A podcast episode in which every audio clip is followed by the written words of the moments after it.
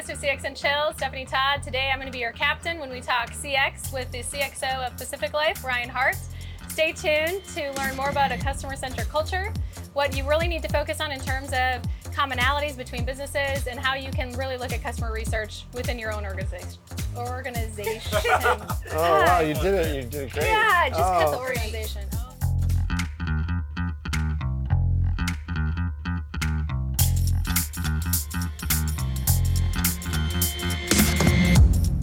Welcome to C X and Chill, the real, raw customer experience podcast from E X O Studios and ExtendOps. Today's host, Stephanie Todd, interviews Ryan Hart, Chief Experience Officer of Pacific Life. In this insightful discussion, Ryan shares valuable perspectives on customer experience and its implementation, from the role of external consultants to the importance of fostering a customer-centric culture. Join us as we explore the dynamic world of C X and uncover the key competencies required for success. C X and Chill starts now. Hi, I'm your host, Stephanie Todd. Welcome to C X and Chill, another episode. Today we're joined with by Ryan Hart. Ryan, do you want to introduce yourself a little bit? Tell us sure. about your background. Thank you, Stephanie. Good to see you again. Uh, my name is Ryan Hart. I'm uh, Chief Experience Officer right now at Pacific Life and uh, former uh, Big Four consultant. And so I've been in the customer experience and strategy space for ten, twelve years now. Awesome. Yeah. So how did you get into it in the first place? Uh, I've always had jobs that are around the customer, either customer acquisition or customer strategy type roles, um, never really in the marketing space, so to speak. I guess when you look at a lot of companies, a lot of people start in marketing because that's really where customer experience, very nascent customer experience starts, um, because they, they, they seem to think if you're marketing to customers, you must know about customers. But I think customer experience as a practice, which has evolved a lot over the last five or ten years, it's uh, become more sophisticated around understanding what are the latent needs and desires of customers. And so I've always been in kind of that space, trying to understand how we can align with customers' needs and expectations. Sure. So kind of as a consultant, you're bringing another point of view to those businesses that you go into, right? Because you said you're yep. a mercenary of sorts, right? Yep. Well, that's a that's a really good analogy, I guess. I, if you think about it, uh, what I do now is, a, is I'm a mercenary where I work in between. So it's kind of almost becoming a, a cliche word nowadays, which is uh, fractional. So I'm a fractional sure. Chief Experience Officer. So I may work a portion of my time across multiple organizations. And the real value that I bring as an external consultant is um, that I'm bringing an ex- external viewpoint of, of the business and what other companies are doing things well and what's global best practice. Um, one of the uh, one of the senior stakeholders in my current company um, that I'm talk- was talking, he summed it up really well. He said, if you're in the jar too long, then you no longer can see the label. Mm-hmm. And I think that, you know, people that have worked in a com- one company for their whole career or their whole life oftentimes don't see the forest for the trees. And they think that um, maybe what they're doing is, is is the best way to do it. But there's just so many other good ways out there. And I think uh, it's always good to have an external consultant come and, and tell you, you know, how other companies are doing uh, doing things. And um people often say that a consultant will borrow your watch to tell you the time. Mm-hmm. Yeah. So uh, I think that if you think about it, that from that perspective, there's some value in that. Mm-hmm. So you talk about you've been in multiple industries across multiple companies. Are yep. there current like trends that are happening today that you see across all of them, or do you see a lot of change based on the industry that you're supporting? Um, I think it, they they often flex with the market. So if you think about, you know, financial services, so financial services will have ebbs and flows, and they'll have ups and downs. And so sometimes when you think about financial services, often if they're investing and they're they're trying to be innovative and drive new innovations um, or digital transformations, oftentimes they will uh, they will be investing heavily. But then after, you know, this this recent banking crisis uh, with, you know, Silicon Valley Bank and other, and others, uh, you start to see them pull back a little bit. So then maybe there's other industries that are going well. Um, I have worked in, in airlines, uh, I've worked in uh, you know, pharmaceuticals, a number of different industries, and I think probably healthcare and, and pharmaceuticals and, and things around that space, are people's health tend to be pretty stable just because people are always going to need medications and they're always going to need health services. So. Sure. So when you're working across them and you look at some of those trends or across mm-hmm. the industries, Are there things that you think, oh, wow, this is something that all of them tactically, like for the people listening, you sure. can apply right, like rather easily, or some easy fixes or some sure. like bigger mindsets that they just need to be thinking about when they're looking at changing C X within theirs? Uh, yeah, I think it, it always starts with the customer. And, and I guess if I always had, if I was able to get a dollar for every time that I heard someone say, well, we know what the customer wants, or we, we've yeah. developed this product or this service. And then basically they come back to consultants and they say, well, actually, um, we need to actually market better to customers because we created a really bad product that doesn't align with customer services, sure. what customers actually need and want.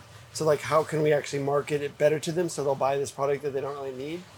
I think, going back to answer your question, I think that uh, customer research is so critical. And I've never seen, I've never met a company that does enough customer experience research mm-hmm. to really understand how our customers going to use their product, how do, what are the needs that they're trying to solve for, the problems in that person's life. And so I think um, for me, trying to unlock that latent need and those latent needs and desires. So like, what are customers not telling you that they really need, that you can find a really good uh, place to, to deliver value in their life. Mm-hmm. Yeah. So, so from a customer experience research standpoint, you know, yeah. we've talked about, you know, Henry Ford's quote of do yeah. customers really know what they want when they talk about, you know, more horses versus, sure. a, you know, higher horsepower car, yeah. you know, whatever. Yep. Yeah. Um, and so when you think about that, how do you conduct research in a way where you're going to pull the, the right information out if sure. maybe they don't know what they need or want? Well, that's a really good, that's a really good conundrum. I mean, people need to reconcile the idea. It's like, oh, but you have Apple. Apple basically said that we know what customers want. We're mm-hmm. going to create this product or service for them. What happens is you basically are not, customers are not going to tell you that they need a car if they don't know it, it, it exists, right? So you have to, you have, that's why, you know, you're in a company, you're being paid to, to uncover what are those insights that they're not telling you in those breadcrumbs, whatever, to say, okay, this is what they're saying, then draw a dotted line back to your capabilities, like what you can deliver for, you know, either by technology or service or, or something um, that will actually unlock value for them. And then that's really where the magic is. And so it's really hard. It's not, e- it's easier said than done because obviously, you know, uh, if it was that easy, then everyone would be would be you know creating multi-million dollar products and services. But um, you know, if you if you basically listen to your customers and then you say, oh, okay, you told me that you that you needed a, you know a faster horse, but we have the ability to create a car. Mm-hmm. So then why don't we create something that will help you with your transportation that will solve mm-hmm. that po- that problem for you. Okay, great. And then yeah. I know one of the other things that has come up before is mm-hmm. you've talked about across every company, there yeah. are some of those main kind of commonalities um, that come across. Um, mm-hmm. Do you want to talk a little bit more about that? What do, what do you mean about that? Sorry. In terms of mm-hmm. like all of them need to have customer research. When you're doing oh, okay. strategy or experience design, yep. you kind of came across those main five categories yep. of what people need to implement. Sure. So what I meant, what I meant when we were talking about that was, the good thing about customer experience is that it's pretty much applicable no matter where, where you're applying it. So it's whether if you're actually talking about an airline or a retailer or a manufacturer, basically you look across any of those companies and, and the same kind of, uh, the same, you know, methodologies and tools and, and thinking apply. So if you were to think about as a company, if you're starting very early and you're just trying to build this customer experience capability, really, we see that there's five key capabilities or competencies that we say that most every company that's a customer experience leader, mm-hmm. so to speak, uh, has, and they do well. And so if you look at like, uh, you know, Marriott or Google or, or Amazon, I mean, all these companies consistently do five things. And those five things are, they have a really strong research capability, which is, I think is, it's almost at, at its core. You, you start with research. Then you're able to uh, basically prioritize your your in, your allocate your resources based on, on what the research is telling you. Uh, then you start designing. So you design the right experiences for your customers based on what they're telling you. So uh, these design capabilities then allow you to bring to life this customer experience vision that you have. Um, Once you have a vision that you've prioritized, that you research, prioritized, and designed for, then it's about enabling. So an en- enablement is the fourth one, that's actually allowing, giving the tools and technology and the uh, the capabilities to your staff or your team to be able to deliver on this vision. Mm-hmm. Um, the fifth one is then at some point the C E O or someone's going to come and say, well, we're investing in this. What are we? What's the return? So you need to be able to measure. Mm-hmm. So measuring uh, these, um, you know, these interactions. Are we? If we make a change on the website, if we make a change in our service service flow or something, are we seeing uh, a bump in um, sales or, uh, mm-hmm. or acquisition or what have you? And then wrapped around that is culture. And so culture, without the right culture, really any one of these competencies will fall apart. So you have to have a customer-centric culture. And customer-centric culture takes a long time to create mm-hmm. or foster. Oftentimes, um, you know, I talked to Microsoft once and they told me that's going to take them seven years to create to create mm-hmm. a customer-centric culture, because it's it's just like a, a large ship, and we're on a small boat here, but yeah. if you're on a large ship, it's like pivoting on a on a it doesn't pivot on a dime. So you gotta to change the whole organization takes time. Mm-hmm. So I would say a minimum of maybe, you know, one to three years just to even begin to become more customer-centric. Yeah, well, and when you look at startups who, mm-hmm. you know, their culture is usually pretty tight-knit because they right. have a lot more control, but yep. then as you grow in scale, that's going to change. And so, you know, kind of looking at that from a cultural perspective, how, like, some of these big companies, yeah. do you go in and help them with some of that? Like, what have you seen in terms of how do you impact that and measure sure. that over such a long period of time? Sure.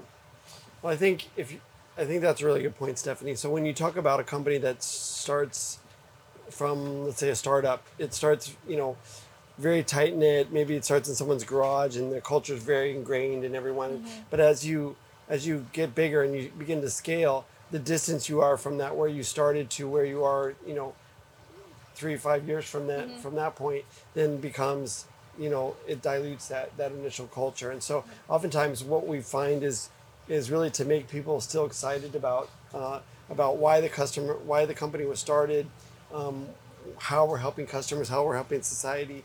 I think it's a, it's about rallying around a purpose, and so having a really clear purpose of what, why, why was our company established, or why, you know, why are we, uh, why are we um, even doing business today? So what, like, major societal problem are we solving for? And then I think it's helping people understand why that's relevant for them in their life. So oftentimes you have a lot of people, and I talk about it about like a frozen steak. You have a lot of the senior management that are going to these conferences and reading Harvard Business Review, and they understand why customer centricity is important.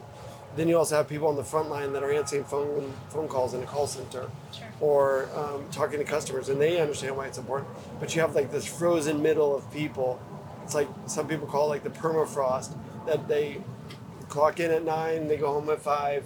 They're like, why do I need to change my job? Why do I need to be customer centric?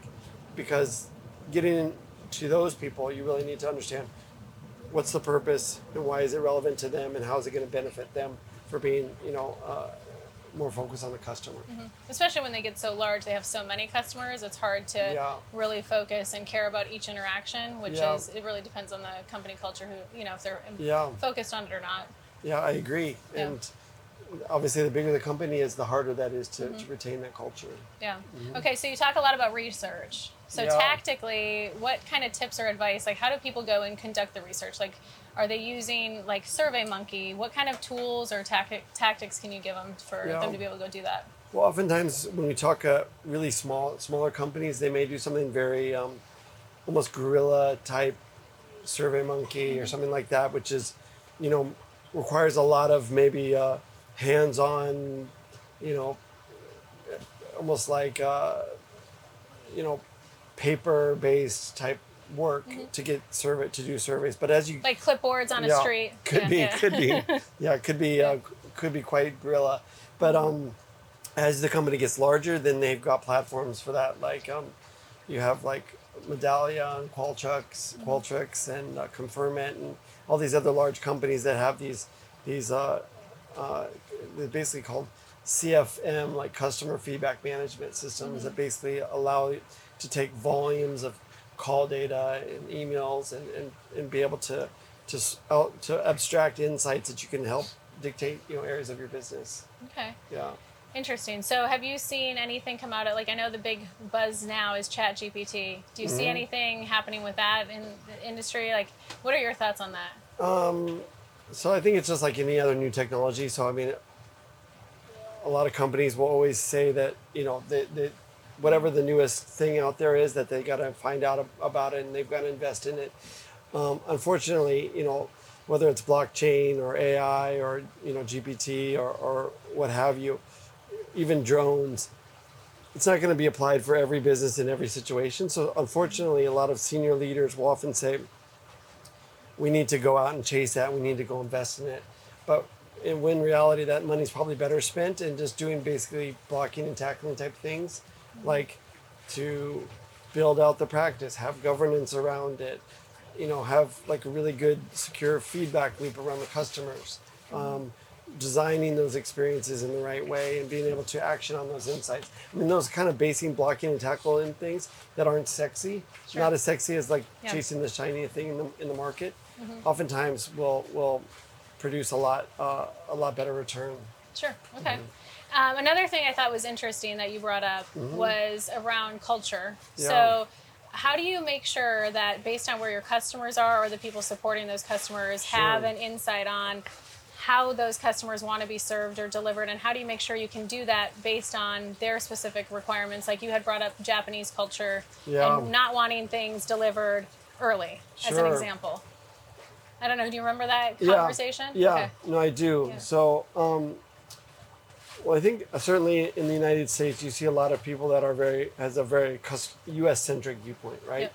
And so they assume that oftentimes those those people, um, you know, U S companies often will think, how would how would U S customers react to this? And mm-hmm. what would U S customers want? I think that is a very kind of almost a narrow viewpoint. Um, whereas if you, you think more broadly, and you, you know, certainly in the world it's becoming a lot more uh, diverse and inclusive and, and a, fun, a real focus around accessibility. Uh, I think those are um, having a more open, inclusive mindset to understand how would, how would somebody interpret this with, that doesn't speak English as a native language? Mm-hmm. How about someone who can't see, you know, the, they don't have the same eyesight as, as someone that's, you know, uh, that's fully able, for example. Sure. I think um, just being more open to understand that your assumptions or your biases um, sometimes can lead you uh, in not not always the best direction. Sure. Yeah. Yeah. And then how do you make sure, like, that even at the very, like, lowest level, front mm-hmm. line, whether sure. it's delivering pizzas or it's delivering a product or service, mm-hmm. like, how do you make sure that then that's communicated and shared across that whole vision? Do you, do yeah. You, yeah. Yeah. So, I mean, that's a whole, that's a whole nother practice of, of customer experience communications. Mm-hmm. So being able to, once you're measuring all of these uh, interactions that you're having with customers and you're getting all these insights, you need to communicate that to the organization because, you know, it, it certainly benefits more than just the customer experience team. So um, basically saying, okay, this is what's happening. This is what cus- co- company, our customers are telling us. And more importantly, this is how we're addressing it. And so mm-hmm. it actually, people see that, okay, we're listening to customers and we're putting it into action. So I think that um, creating almost like a closed closed loop feedback mechanism is important, just as, just almost as important as um, getting feedback from customers. Okay, yeah. yeah. And then what about, like, do you have any examples of just utter failures or things that you're like, oh man, either the company or you were, were thinking, okay, we're gonna go do this, and then it just, you know, something people can learn from where they don't, sure. they won't make the same mistake or same, like, learning, I should say, not sure. not a failure, not a mistake. Yeah. Well, I can't, I can't necessarily point to, to one specific idea that I've, sure. one big failure that I, that I've uh, personally um, helped, I guess, generate or give birth to. But um, I, I've certainly been dropped into a lot of companies that are really messy. Mm-hmm. And oftentimes what I see is that, uh, you know, there are a lot of people with good intentions doing a lot of things, but um, the, at the end of the day, they don't even have, they don't really have a clear vision of where it's all leading to. Sure. And I think almost, I would say almost ninety percent of the problems that I see in, in large companies or even small companies is just, they just don't really have a clearly articulated vision of what they want to do, right? Mm-hmm. I mean, I understand if you're selling widgets, you want to sell more widgets and you want to, but I mean, what's the bigger vision that rallies everyone that works at that company around, that they mm-hmm. can say, no, we're not just we're not just like selling mortgages. We're helping people buy their first home and empowering them to live a, a richer, more, uh, you know, more meaningful life. Mm-hmm. And so it's like, I, I think that one of the, the best uh, analogies that I've often used is I say that it's like going to the hardware store and saying, no one goes to the hardware store to say this, I want to buy a drill, mm-hmm. right? Because, I mean, if you bought a drill, you just go home and put it on your shelf, like there's no point in that. But you say, okay, if I went to the to the hardware store and I bought a drill, it's because that person wants to to make a hole. Sure. And you say, a lot of companies stop there and they say, okay, I sold the person a drill, they go home, they make a hole in, in their wall, but then it stops there. If you took that even one step further, it's like, why do you why do you want to make a hole? And they say, oh, well, my stepmother's coming over this weekend and we don't have enough pictures of our kids in the in, around the house, and I gotta I gotta do I gotta put up a bunch of pictures. Then all of a sudden, then you see, okay, it's more than just selling them a drill. You're, yeah. Now it's like, okay, well, they need frames. They need to think about maybe they need to think about how they're going to design their interior, mm-hmm. or, or how that's going to complement their their existing um, interior design. I mean, there's just so many other things that it becomes a much richer conversation. Yeah. Well, it sounds like it's almost tied to an emotional experience. Totally. Right? The emotion of that end experience, not yep. necessarily putting a hole in the wall, but having that mother-in-law, her face, or maybe not getting into the doghouse yeah. because your wife's mad that there's no pictures up and totally. She hears about it or whatever it is. But we only have pictures of your girlfriend, right? That would probably not go over well with the mother-in-law. No. no? But um, if you think about it, I mean, everything at, at, at its most simplest, I mean, customer experience is about emotion. Yeah. And um, even when I was at when I was at Forrester Research, we would often talk about um, you know, companies that don't focus on emotion, on customers' mm-hmm. emotions, ultimately will lose lose touch with their customers, and a gap will begin mm-hmm. to develop. So um, I think uh, whether you're selling insurance or you're selling, um, you know, Radio Shack or, you know, radios at Radio Shack, I mean, basically you have to align with your customers' emotions because you're mm-hmm. basically helping them solve a need. Mm-hmm. Um, and oftentimes that's an emotional need. Okay. Yeah. And then how about something successful, whether it was something you helped create or something at a company you were at, or maybe something you experienced on your own, but it's an amazing example yeah. of customer experience that you've seen or been a part of. Well, I'm really proud of the work that we did at Breeze Airways. Mm-hmm. And so Breeze Airways is a new airline that just launched in the United States on the southeast part of the U S Uh, and that was by the same C E O, uh, David Neeleman, who basically started Uh, JetBlue. Oh, sure. And so basically, um, uh, so he started this new, new airline called uh, Breeze Airways. And so he was so focused, and his whole team was so focused because they launched it during the pandemic about getting up and running just from a compliance standpoint and regulatory, that they had no time to think about what is our customer experience? What is our sure. guest experience going to be? They call them guests.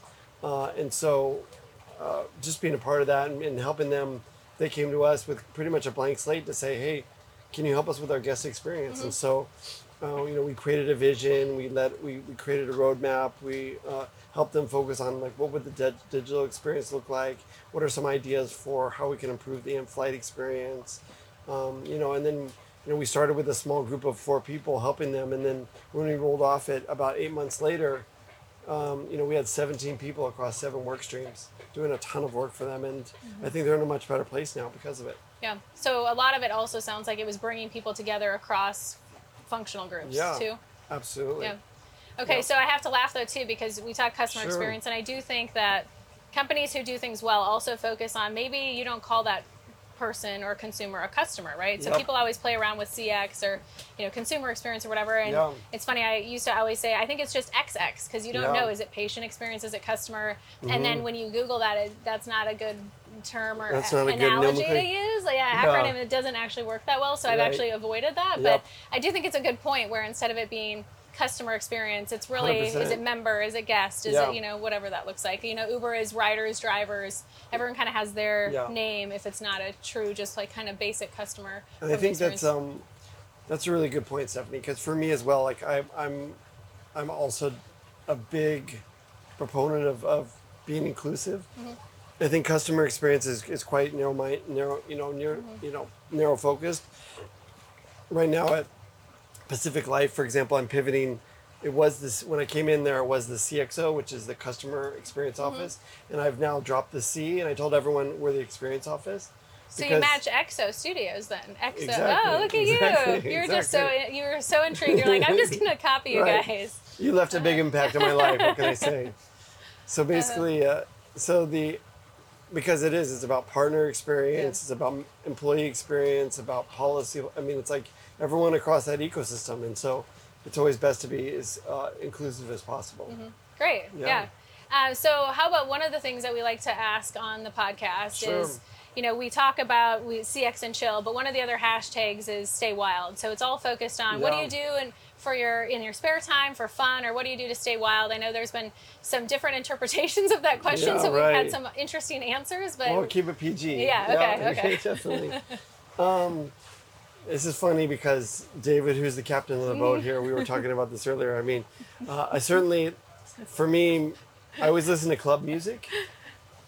Which is surprising. I wouldn't guess that with yeah. like you're very iron pressed. There's like, the captain. Yeah. Yeah.